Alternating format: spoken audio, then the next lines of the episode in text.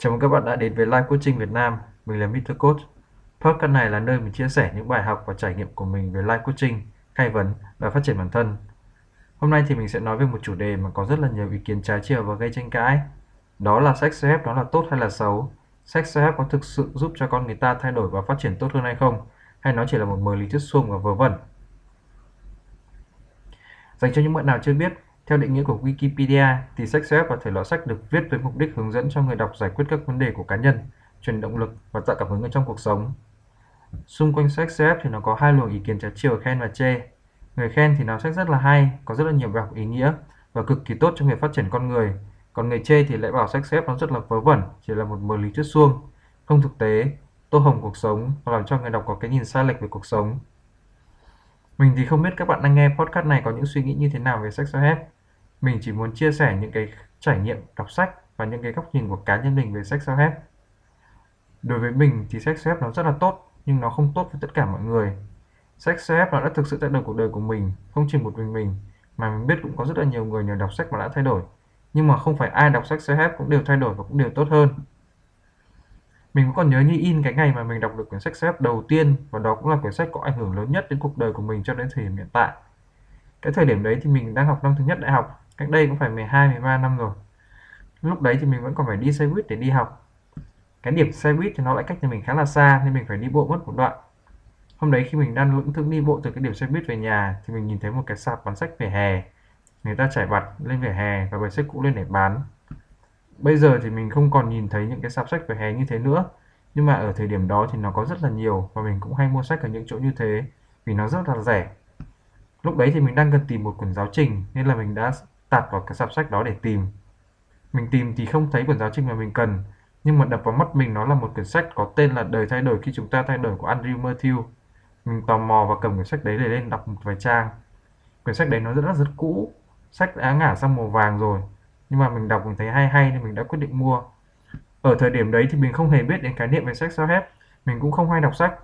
Sách mình đọc chắc chỉ có một là giáo trình hoặc hai là truyện tranh thôi. Mãi sau này thì mình mới biết đến có một thể loại sách nó gọi là sách self-help. Sau khi mua về thì mình đã đọc một lèo gần 2 tiếng đồng hồ và hết luôn quyển sách. Mình vẫn còn nhớ như in cái cảm xúc của mình mà sau khi đọc quyển sách đấy. Nó giống như đang viết về bản thân của mình vậy và nó mở ra cho mình những góc nhìn mới về cuộc sống, tích cực hơn rất là nhiều. Cảm giác giống như là mình vừa được khai sáng, vừa được giác ngộ vậy, cực kỳ là phấn khích. Cho đến hiện tại thì mình vẫn chưa đọc được quyển sách nào mà mang lại cho mình những cảm cảm xúc giống như thế.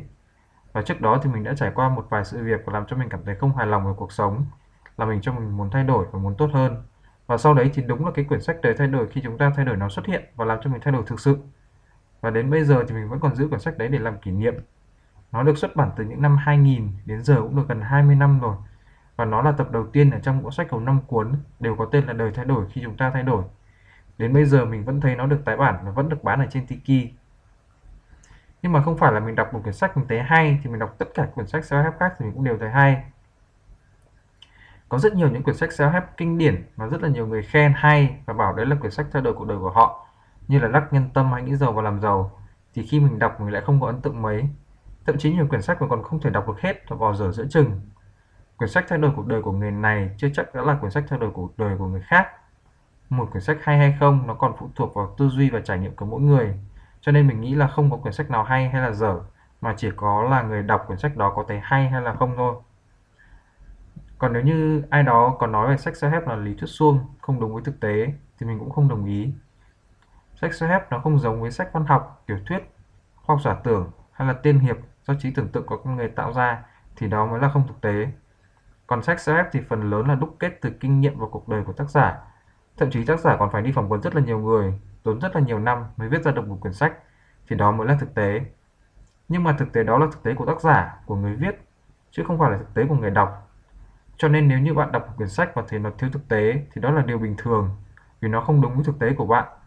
Còn nếu như bạn có hoàn cảnh và những cái trải nghiệm càng gần giống với tác giả, thì bạn càng cảm thấy sách hay, hấp dẫn và thực tế. Còn khi khách, bạn áp dụng sách vào cuộc sống của mình thì đương nhiên là nó sẽ không dễ và không giống hoàn toàn vì thực tế trong sách nó khác với thực tế hiện tại của bạn và bạn cũng sẽ phải điều chỉnh sao cho phù hợp. Thế nên là đừng vì một vài điều mà bạn không áp dụng được vào cuộc sống của bạn mà bạn bảo là sách là vớ vẩn. Và bạn cũng đừng bao giờ kỳ vọng khi đọc sách là chỉ cần đọc một quyển sách nào đó thì sẽ thay đổi cuộc đời và sẽ thành công hơn. Nó là cả một quá trình tiếp thu, ứng dụng và rèn luyện của bản thân bạn. Mà dù bạn có ghét hay chê sách self như thế nào đi nữa thì thực tế vẫn có rất là nhiều người thay đổi cuộc sống nhờ sách self trong đó có mình. Nhưng mà sách nó cũng chỉ mới đề cập đến một mặt của vấn đề thôi. Vấn đề nó còn rất nhiều mặt khác nữa, cho nên bạn đọc bạn cũng cần phải tư duy. Tóm lại, bản chất của sách web thì nó chỉ là một thể loại sách giống những thể loại sách khác. Nhưng mà quan điểm về sách web như thế nào thì nó đều đúng với cá nhân của mỗi người. Nếu bạn nói sách web là vớ vẩn thì nó đúng là vớ vẩn với bạn. Còn nếu người khác nói sách web là tốt thì đúng là nó sẽ tốt với bạn, với họ. Cho nên là mình nghĩ việc đánh giá và tranh luận là không cần thiết. Cách nghĩ về sách xếp như thế nào và còn đọc sách self hay là không thì đó là quyền tự do của mỗi người. Mình sẽ dừng tập podcast này tại đây. Nếu như các bạn thấy thích và hứng thú với những chủ đề như thế này thì các bạn có thể follow kênh của mình để theo dõi những số podcast tiếp theo. Xin chào và hẹn gặp lại tất cả các bạn.